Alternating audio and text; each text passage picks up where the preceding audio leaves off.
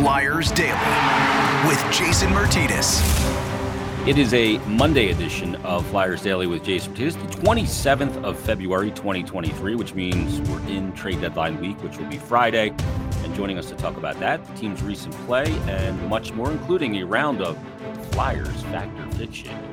NHL.com, PhiladelphiaFlyers.com, and HockeyBuzz.com. It is Bill Meltzer. Bill, how are you? I am doing well. Happy to see uh, February about over from a hockey standpoint. It's uh, a tough month. Yeah, it has not been kind, that's for sure. And, and, it's pretty amazing, Bill, because they have that run from, I'm pretty sure it was the 29th of January in San Jose. And they go on that run where they're playing really good hockey. I think they had, for a stretch there, about a month, they had the second or third highest points percentage over that stretch of time in the NHL. But as quickly as that kind of came, it's gone, and it's certainly in the rear view, and that can be uh, pretty summed up in what happened against the New Jersey Devils in seven nothing loss. Yeah, uh, really, really both games this weekend. You know, I, I was going back and forth my mind to, to think of which game was more galling. You know, to, to lose to Montreal without with the, to have missing 13 players from the lineup, or to get or to get curb stomped the way they did in you know in, in Newark. So I mean, you could make the case for either one, but they both happen the same weekend. So it's, uh, you know, it's, I, I, I don't know what to say other, other than that it's, uh, you know, hard to go down from there, you know, that's, yeah, uh, it's pretty discouraging, isn't it? You know, it is, it is, um, it, it is because the team had been competitive other than a couple of games all season, but, but in February, you know, you, you couldn't even say, well, those are the outliers because it happened way too often, you know? Yeah. Uh, you look at the numbers and inside the numbers, Flyers were 2 7 and 1 in the month of February, 19 goals for in the 10 games and 40 goals allowed. It's it's not going to get it done. It's going to be hard to win games uh, with those goals for and goals allowed numbers uh, as well. You know, you, Bill, you look at the the games sort of the weekend, like you mentioned, you know, they get outscored 12 to 2. And and the reason why I'm not sure which one's worse, certainly from a scoreboard perspective, seven nothing looks worse. But as you mentioned, they're missing 13 players, not a good team, and a good team, you know, came in and just and took care of business. And sometimes you go, well, it's good after a bad game to to get right back on it and play the next day. It's one of the advantages of hockey, but it was, that wasn't the day to do it. And were you a little surprised? I was really taken back on um, after the game on Friday against Montreal about how understanding Torts was. I don't fall out of line with him in assessments very often, but he and I were on totally different pages of the book with uh, the assessment on what happened on that game on Friday against Montreal. Yeah, and often, you know, we're not privy to what goes on in the room. I, am wondering, I'm wondering if ahead of that time, I mean, out of earshot to, to all of us in the media, uh, Torts had an explosion at some point, and you, you can't you can't always sound the same note. So sometimes sometimes this team is is down and they're curb stomped, and you just uh, you have to take the the the more understanding, more more understated approach because because if you sound the same note all the time and it didn't work, you know, then then you get tuned out. So you you almost have to you almost have to go to, to the other to the other end. That that's honestly what I was thinking because I was expecting a much stronger reaction uh, particularly after the Montreal game.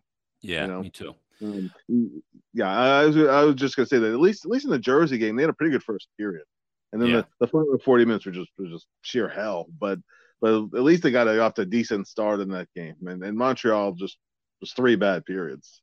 Yeah, it really was. And and the thing about it that we don't know as well is we don't know where the coaching staff and messaging is because we don't see behind the scenes all of that stuff. Eh, has he been tough on him the last week? And it's time now maybe to shift gears and hug, or you know, we don't know that. So uh, I was taken back from it, and you know, he mentioned on a more than a couple of occasions in that press conference that you know, coming back from a road trip, it is tough, and it is one of those spots that you look at on the schedule and you go, okay, that's tough. You come back from a out of time zone, multiple four game trip. That first game back is tough, but it's one of the things that I remember back in the 1920 season. They had gone out for a long trip and they came back. They didn't even have a day off. They come back from the long trip. I think it was like a nine day trip, and they faced Washington that Wednesday night at home. And I was like, this is a spot where you just get it handed to you.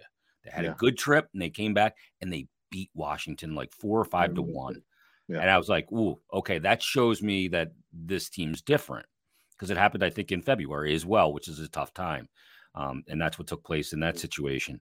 The the game against New Jersey, and it looks like New Jersey's making the trade for Timo Meier. I know there's a little bit of a snag with a, a player that's part of the deal that might be injured, but um, Jersey loading up, Bill, and they're a team that last year finished just two points ahead of the Flyers. They had 63 points, the Flyers had 61.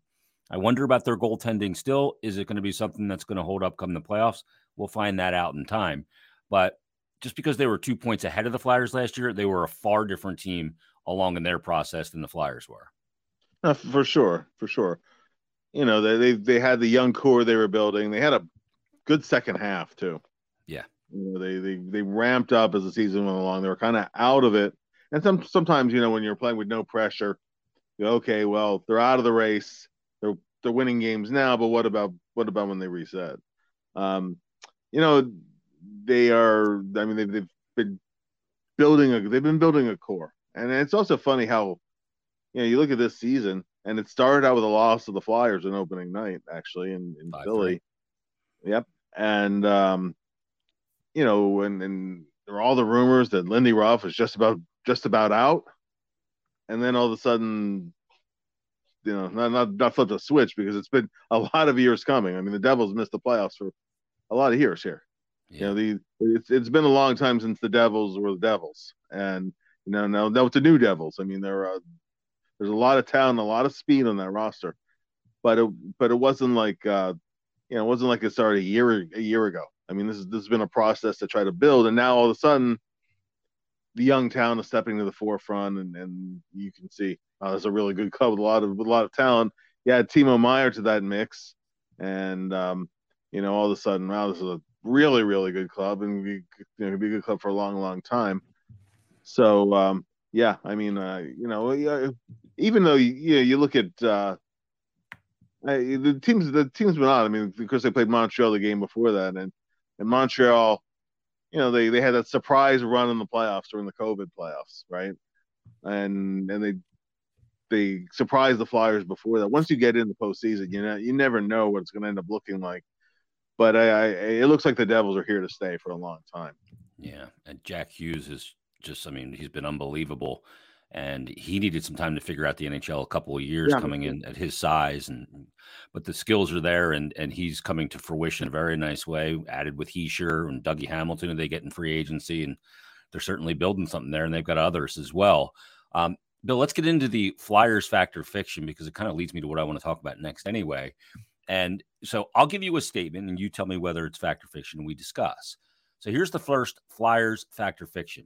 Now that the NHL trade market and values have somewhat been set to some extent, the Flyers will get a minimum conditional second round pick for James Van Riemsdyk. Is that fact or fiction? I don't think it's certified fact. It also depends on. Uh, I mean, it's a prerequisite. The Flyers will eat half the contract. I think that's that's just part of the cost of doing this. Um, you know, you, you hear you hear the rumors that are out there, like the Minnesota rumor Mhm. is uh, a third round pick in, in Jordan Greenway, and I, I'll tell you that I would rather have the conditional second, honestly, than uh, you know than Greenway. I, Yeah. I'd, I'd, I'd like I'd like for them to create more cap space, more flexibility going forward. Yeah, they got a lot of Jordan Greenways already, you Yeah, know? Say already. I mean, he's a big guy who can skate, brings a physical presence, but they they really need guys who can score. Yeah. And although although Green, you know, Greenway's a nice role player, one thing he doesn't do is score very much. So I, you know, if, if that's how if that's how it works out, I, I would rather I'd rather have a pick that's a little bit higher. But I think you know, I think it's a fact that he'll that he'll be traded. I think it's a fact that they don't.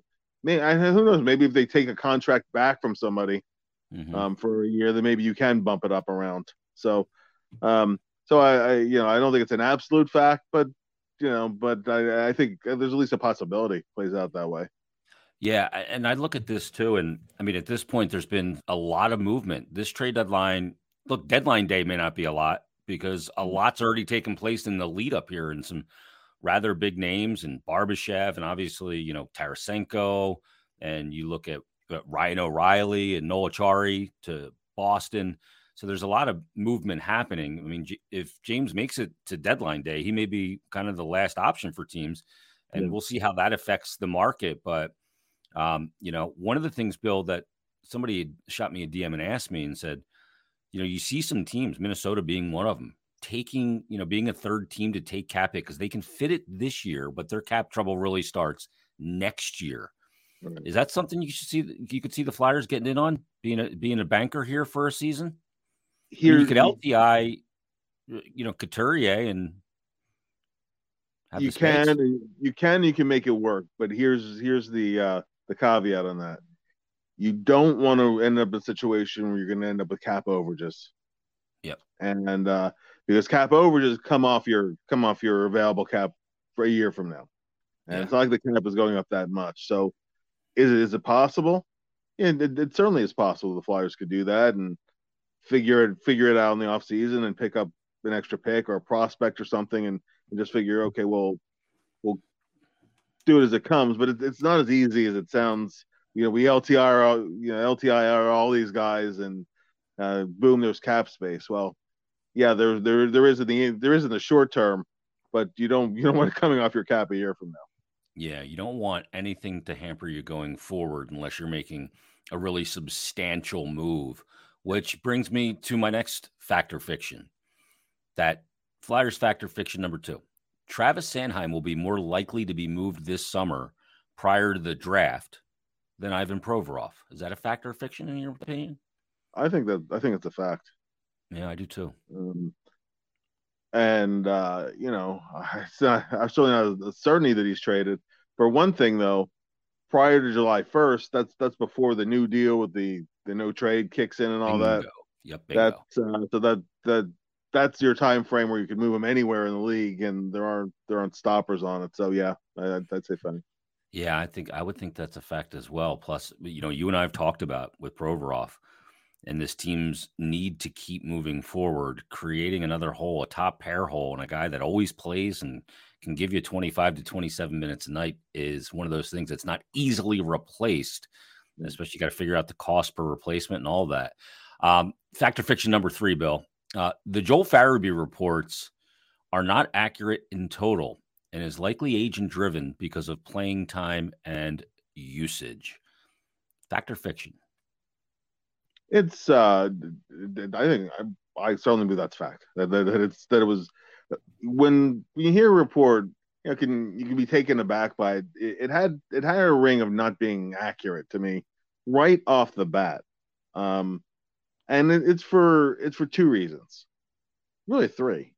You know, number one is that if you look other than uh, other than the game or two on the road trip where his ice time was way down. Actually, his ice time hasn't really been touched. His power play time is down. Um, but he's he's actually his time on ice per game is actually slightly higher than his career average. Yeah, yeah. I mean, and so and even even if it's kind of negligibly more, but it, it's kind of what he's played over the course of his career overall. Um, you know, John Tortorella just kept roll, rolling him out there for a long, long, long time before there was any effect on ice time, just to try to get him get him going, try them different line combinations and, and whatnot. So that, that that's part of it. Um, you know, and also also even things like his his particular usage. You look at how it breaks down.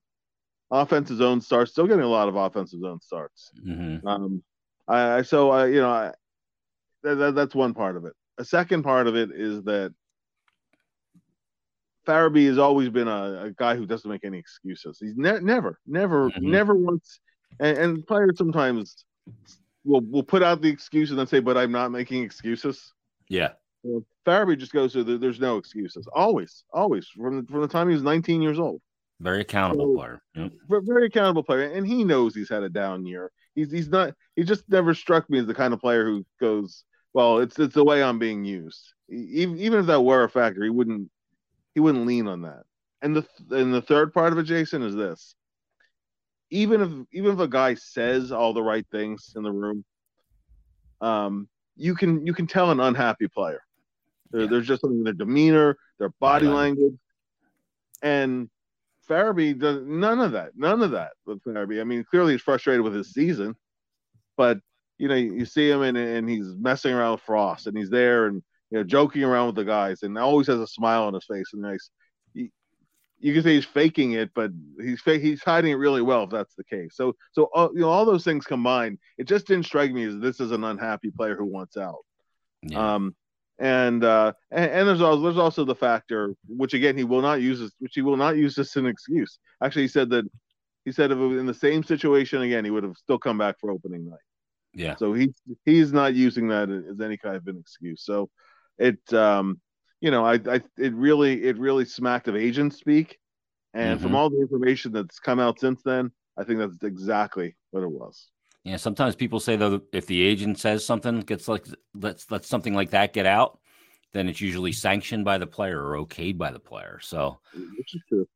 Yeah, but well, you know, we'll see how it plays out because you know from what I've heard from some people um, that are close to him is he's frustrated with his play, and this is a guy that had an offseason surgery, but it's a little different, Bill, because this offseason surgery didn't happen in late April when the season ended. It happened on June 25th yeah. which is really late in the game. So anything he did prior to that, from a conditioning, from a strength standpoint, when you have the surgery and you have to recover yeah. from it, all of that goes away. It's like it never yeah. happened, you know?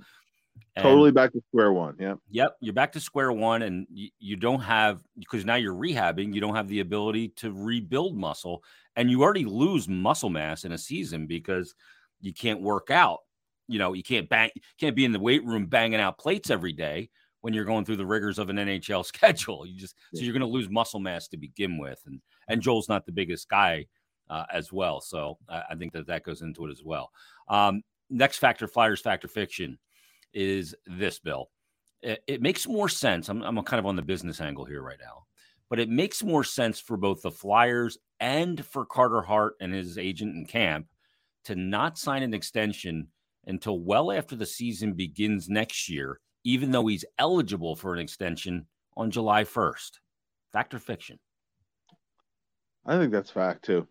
I do too. Um, I mean, for for one thing, for for Carter, and he's a confident kid anyway. It's betting on himself, but you also, you know, you, you want to see where you want to things see where things go, which direction it goes. If he's off to, so I I, I think that uh, this is something where he, it's not like he's a year away from being unrestricted free agent with the Flyers. Have to worry if it goes into the season. Uh, I, I just think that I think that from all the from both the players' own business side and from team business side, you're better off waiting. See what the economics are going to be, right? I mean, exactly. if they if the cap barely goes up this year and the PA and the owners decide not to work out a deal to have it escalate further and kind of delay the escrow repayment a little bit further, then you want to know what the business what what's the cap? What's the percentage of the cap? What does six million dollars on the percentage mean? If we have a better idea of what that cap's going to be he could end up getting more money because and and from the flyer standpoint you know you wanted to i think you want to delay it as well. You want to see what sam ersson is and um, you know i don't think that they lack any confidence in carter but you know you do your due diligence and you see where it goes from there. And if the team is certainly a team that looks like it's moving forward and, and on its way up, then I think it's even more imperative that Carter bank on that as well. Um, Bill, one of the things I've noticed recently brings us to our next Flyers factor fiction. And this is because TK's out. But Flyers factor fiction, I guess this is number five. Not only does the team obviously need more higher end talent, but it's clear with TK out that they also badly need energy players that play and feed off emotion because the record without TK is not good. And I really saw it in this last couple of games since he got hurt in Calgary that there's not a player out there that's jumping into that void of being a player that feeds off emotion because I think those players can get other players to play with more emotion at times too when the team lacks it. And that's another element that they need going forward because you're going to have games in February and the dog days, and it's going to be hard to get energy. But having a play like when TK's out there, even in those games, I think he'd have played with a ton of energy. They need more of that. They they do, uh, but I think there also has to be a skill element with that player too. Yeah, you know, because Flyers do have do have some guys towards the bottom end of the lineup that they they they can read the emotions of a game, but you know, Nick Deslauriers is not not the player that's going to be out there and change the change the tempo of the game, right? Even, and, and, even Wade Allison too. Yeah, I agree. And Wade Allison, Wade Allison's absolutely another one. Yep. Uh, Zack MacEwen play, plays yep. you know with, with a, with a ton of emotion. Um, but uh, yeah, you, but but it has to be guys on the top end of the line. And listen, uh, Scott Laughton plays with a lot of emotion too, but he's uh, you know I you know lots is well I actually you know I'll bring up a second point in a second, but I mean I I think that but I think he's a middle six guy and and yeah. more the you know more the top nine kind of end too. Uh, other other than his penalty killing role because obviously he plays a lead role on that. Mm-hmm. Um, you know, but but part and parcel of that too is where Torts said the other day that he had a fear a couple months ago that there were guys who are going to hit the wall because of the number of minutes they've been getting. Right. And some of them are young players. Uh, he just sat out Cam York for a game. Yeah, clearly he was one of them. He, he was clearly one of them. Um, I think Scott Laughton's another one too. Um, mm-hmm. he, was playing, I think, the best hockey of his career. And when you when you take the whole picture together, the penalty killing side, he was even on power play one for a while, right? He was he was logging 18 minutes a night, some nights 20 minutes, you know, and and uh, was scoring too. Um, you know, and and he was really playing at a very very high level and kind of burning the candle at both ends. Um, you know, you you know what you're going to get from him. I mean, he's going to you know work his tail off every game and and help kill penalties and all that too. But uh, but he looks he looks a little bit worn down to me.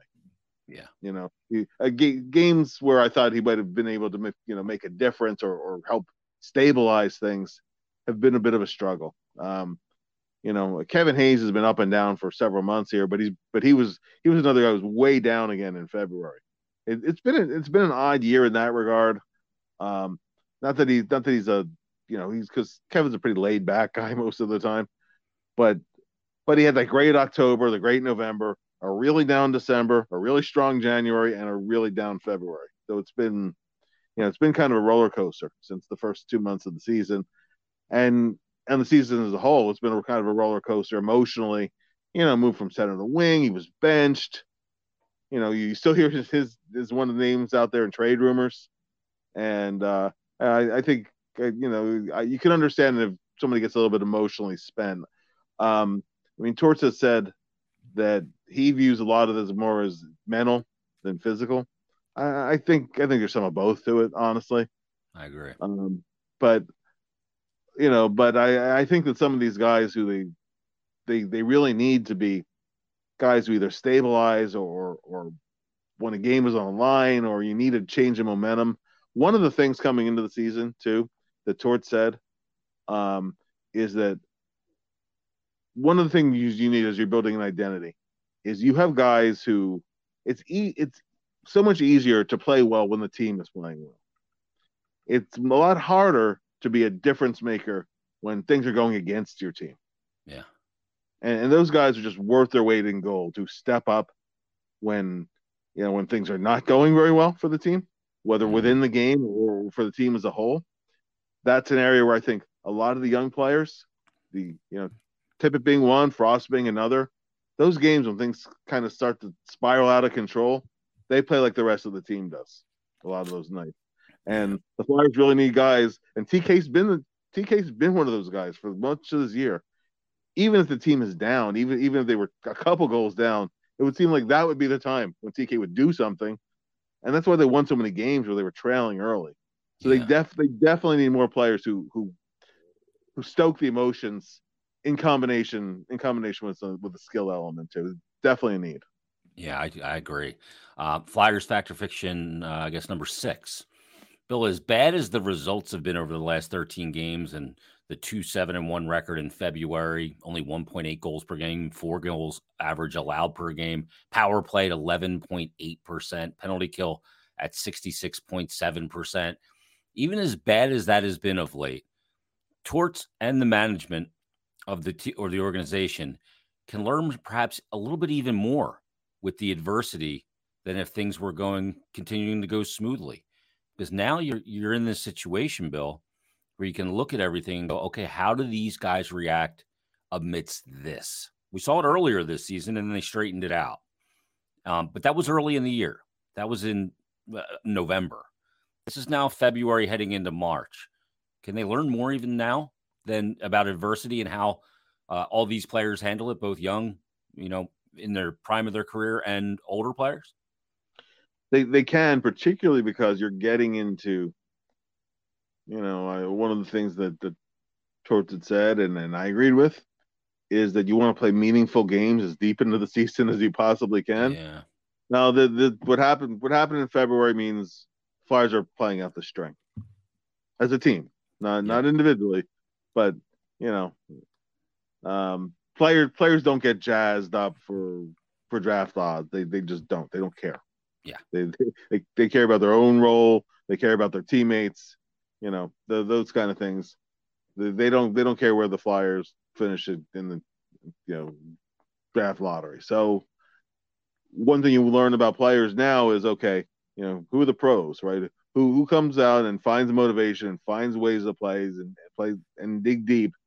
Um, you know, with with the game's not meaning much. Um, and and I think I think some players you already have a pretty good sense uh, on a positive side. Uh, I think Noah Cates will bring the same effort, intensity, you know, and, and competitiveness regardless.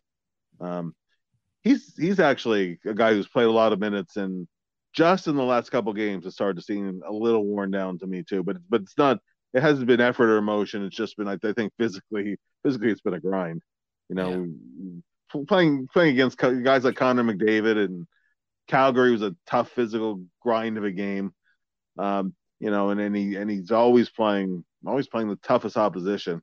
But I but I he's a guy who you know I think will always bring that that certain level of professionalism and competitiveness. Other guys, you want to see it. I hope to see it, but um, you know, but it, but it'll be telling. And every everybody can say we need to find motivation, but do they? And yeah. that's uh, that's one of the things that that there is to learn over the you know players over the over the rest of the season because the you know I think we were saying at points of the season when they were on that roll that they're not that good and they weren't as bad as they looked over the 10 game. And there's they're certainly not a they're certainly not a 1.8 goals per game and four goals against team either.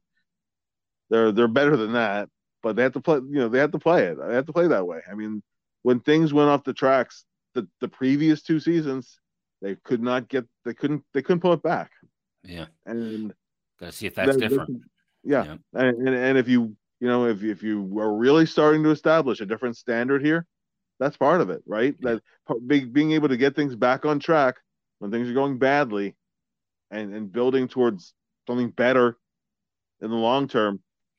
How how you handle a thing like this is, is paramount because there's always going to be ups and downs in the course of a season. Hopefully, moving forward into the future, we're not we're not talking about ten game winless streaks, multiple ones in a season like we had, you know, a couple times. So I, I think uh, I, I, think you learn a lot. I do. Yeah, and the other thing too is you know Tort said this the other day in his press conference, maybe been after the the Montreal game. He said, "Yeah, I think everybody played hard, and we got players that play hard, but we need some players that play hard. you know what I mean? Like guys that when they line up on the wing in the face off, you know, there's a neutral zone face off. They're just already locked in, and you're not going to budge me." not yeah. just going through them. They don't go through the motions in any element as long as the scoreboard's turned on. And they just they're everybody plays hard, but there's some guys that play really hard. They make every element for the opposition difficult. Every board battle, every loose puck, every face off, tying your guy up or whatever you got to do based on your assignment. They, they do need to look. We'll find out. I mean, there's the deadlines this week. Who knows? James uh, certainly seems like he's obviously likely to be gone. Uh, we'll see about Patrick Brown and uh, Elliot Desnoyers came up, and you know, I mean, it's a seven nothing game. It's going to be a game he's going to want to forget. It was his first NHL one, but he didn't look out of place to me, Bills, particularly in that first period. You know, had a couple hits, had some block shots, got a couple shots to the net. So he doesn't look like a player that's overwhelmed by it. And I mean, he's a fifth round draft pick. He's really developed nicely here, maybe a bit of a late bloomer. Yeah, I mean, really, it started started in his draft plus one. Um, you know, he he was playing he was playing the situation um, in, in, the Q up to the draft where he was on a stacked team. So he was a, he was a fourth line guy mostly. You know, this is with Moncton, moved, right? Moncton, yeah, yeah, yeah. Yep. Um, so you know they they they moved him, and uh, he now he's playing a lead dog role. But you saw in the World Juniors that he played in the fourth line, and they bumped him up into the top nine because the guy was Ridley Greig got injured, and so they they bumped him up, and um, and leading the Phantoms and scoring this year, and wasn't expected to. You know the, that thought was the offense might come in time. So I, I think he's a, a, guy who uh, gets better every year. He's he's been a coach's favorite, worn worn a letter wherever he's gone. I have a feeling he's going to be a player that Tortorella really likes.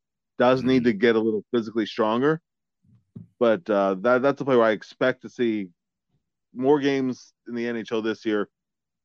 And then when he moves up full time, I think he's, he's there to stay. Um, yeah. Whether whether and, and and the guy who I thought initially I thought okay he's going to be a bottom six guy.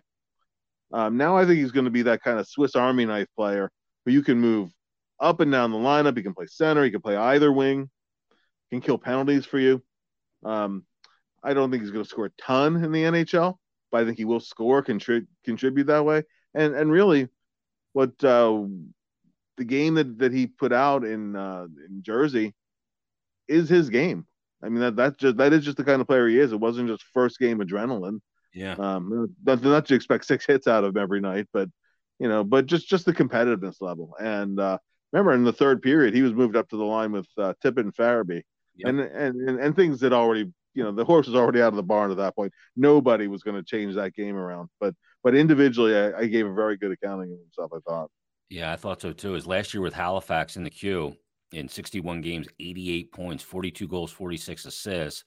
And so far this year with the Phantoms, 49 games played, have a 19 goals, 18 assists, 37 points, um, plus 10. You're, you're, talking about a player that's, you know, kind of getting it done really all over the place. And, uh, well, I'll be interested to see him. And I'd like to see him get a nice playoff run with the Phantoms because the Flyers, you know, sent uh, Sam Ersson back down. And but it was about the least shocking thing in the world to a lot of us, but not to a lot of others because they're freaking out and they're going, why do they just waive Felix Sandstrom? Well, first of all, the Flyers have a game on Wednesday and Sunday this week. That Buffalo mm-hmm. game on January 9th was supposed to take place this week.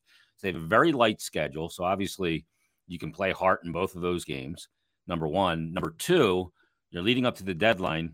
Teams are going to make moves with their goaltenders, and you and Grosenick is now injured again. So it's you know, you, you look at the situation, you go, we don't want to lose the guy for nothing. Yeah, he's not having a great year at the NHL level, but if he can help us with the Phantoms, and maybe it makes more sense to waive him after the deadline, after teams, you know, if Columbus is a team that looks like they're going to trade Korpisalo, so they're going to need a goaltender in their system, and they may they may grab him, and you know, you don't want to be short on the goaltending situation, especially when you want a lot of these young guys to go through a playoff run with the Phantoms. I remember Jeff Carter and Mike Richards went on a little bit of a run with the Phantoms, won a Calder Cup. Those two guys, I think it was immeasurable how much that meant to them and others. No, no, no question, no question. That was the, uh, and that year that was the lockout year, so it was an easy decision. Yep. But you know this, uh, yeah, I mean, absolutely, it, it, it uh, and these are guys that they'll be playing with also in the future. When when you go through that experience of a deep playoff run together, Yep. It, it creates a bond that you take to the higher level. Um, you know, the, those guys who were on the, I mean, John Stevens coached them, and uh, to this day they're still close to John Stevens and and close with one another. You know, and, and I mean that that was a very good team too, right? They had Patrick Sharp on it. mm hmm Pitkanen was down down the AHL level that year because of the NHL lockout, but but that experience of, of getting getting deep in the playoffs together. Even even the group that they you know they got swept in the conference finals, but even that Phantoms group from from 2018 mm-hmm. um, there was kind of a springboard for those guys. Sanheim, it was a it was a springboard point for and for uh, you know and and trying to think who else was there. Oscar Lindblom went back went back there for that too. So that uh, you know it, it's a very valuable thing. Um, you you can't un, you can't underrate the importance of of having some playoff runs under you, you know, even if it's at a lower level. Yeah, it's still it's the grind and you can learn something from it. All right, last Flyers factor fiction, Bill. This was fun.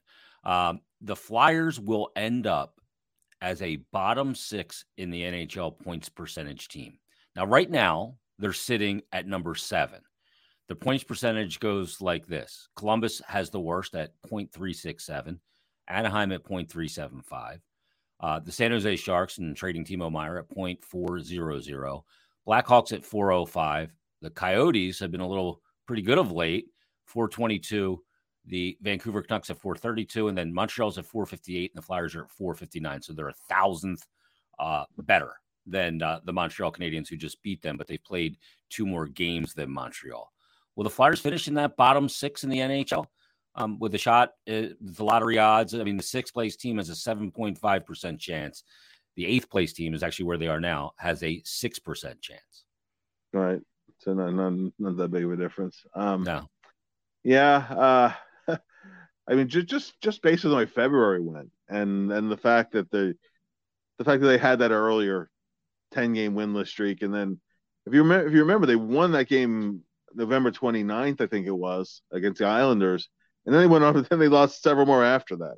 Yeah. There's not much, there's not much runway left of the season. If, if this were to go like that, then you're, you're going to drop some spots. So, you know, I, if I felt like the Flyers were right in the brink of pulling, pulling the nose back up on the plane there, I, I would say no. But but right now, based on what I've seen over the last 13 games, you know, I, I would say yes. And I, you know, and and uh, then then you see where it goes with the lottery. But I, I always prefer I always prefer a team to be competitive, but whether whether you win or whether you lose. When the situation where the Flyers are now, and, and you're trying to establish a way of playing and whatever, I want to see I want to see the team be competitive, whether whether it ends in an L or a W at the end of the night. I think that that still needs to be the goal. I, it's something we've said on this podcast. I don't know how many times. Yeah. You're, you're still assessing young players, but you also you want to be competitive. However, however, ends up at the end of the night. So, um, but you know the way it's been trending, I, I you know I would say yes, at least at least one spot further down.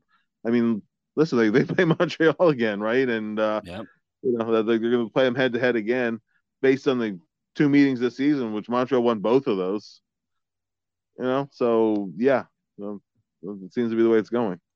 The randomness of the NHL, the Chicago Blackhawks have won five straight games at, with what they traded away. Now, Kaner's been on a bit of a tear trying to get out of there to do it, but uh, we'll see how that plays out as well. Uh, last thing, Bill, could we see a playoff this year with no Ovechkin and no Crosby?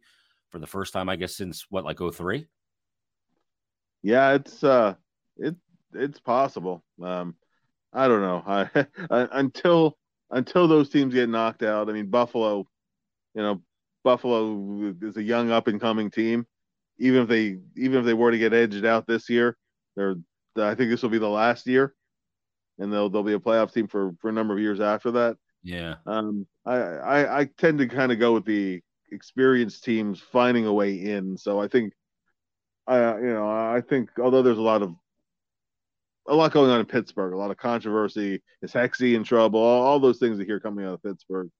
I don't know. I, I still think I still think they could find a way to to get into the playoffs, whether they go deep or not. So, you know, and, until somebody proves it otherwise, I, I'll say that at least one will make it.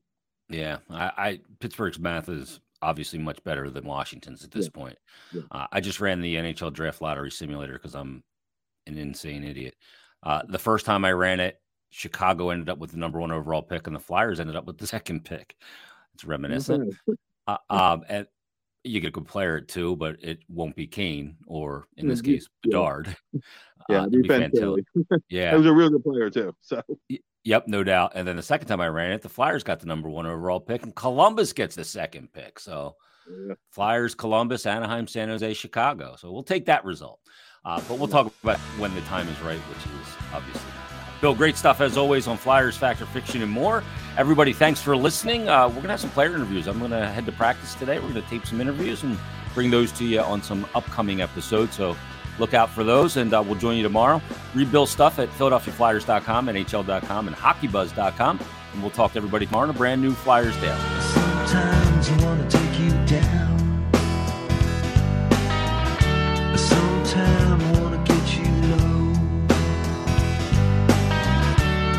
brush your hair back from your eyes. I take you down, let the river flow.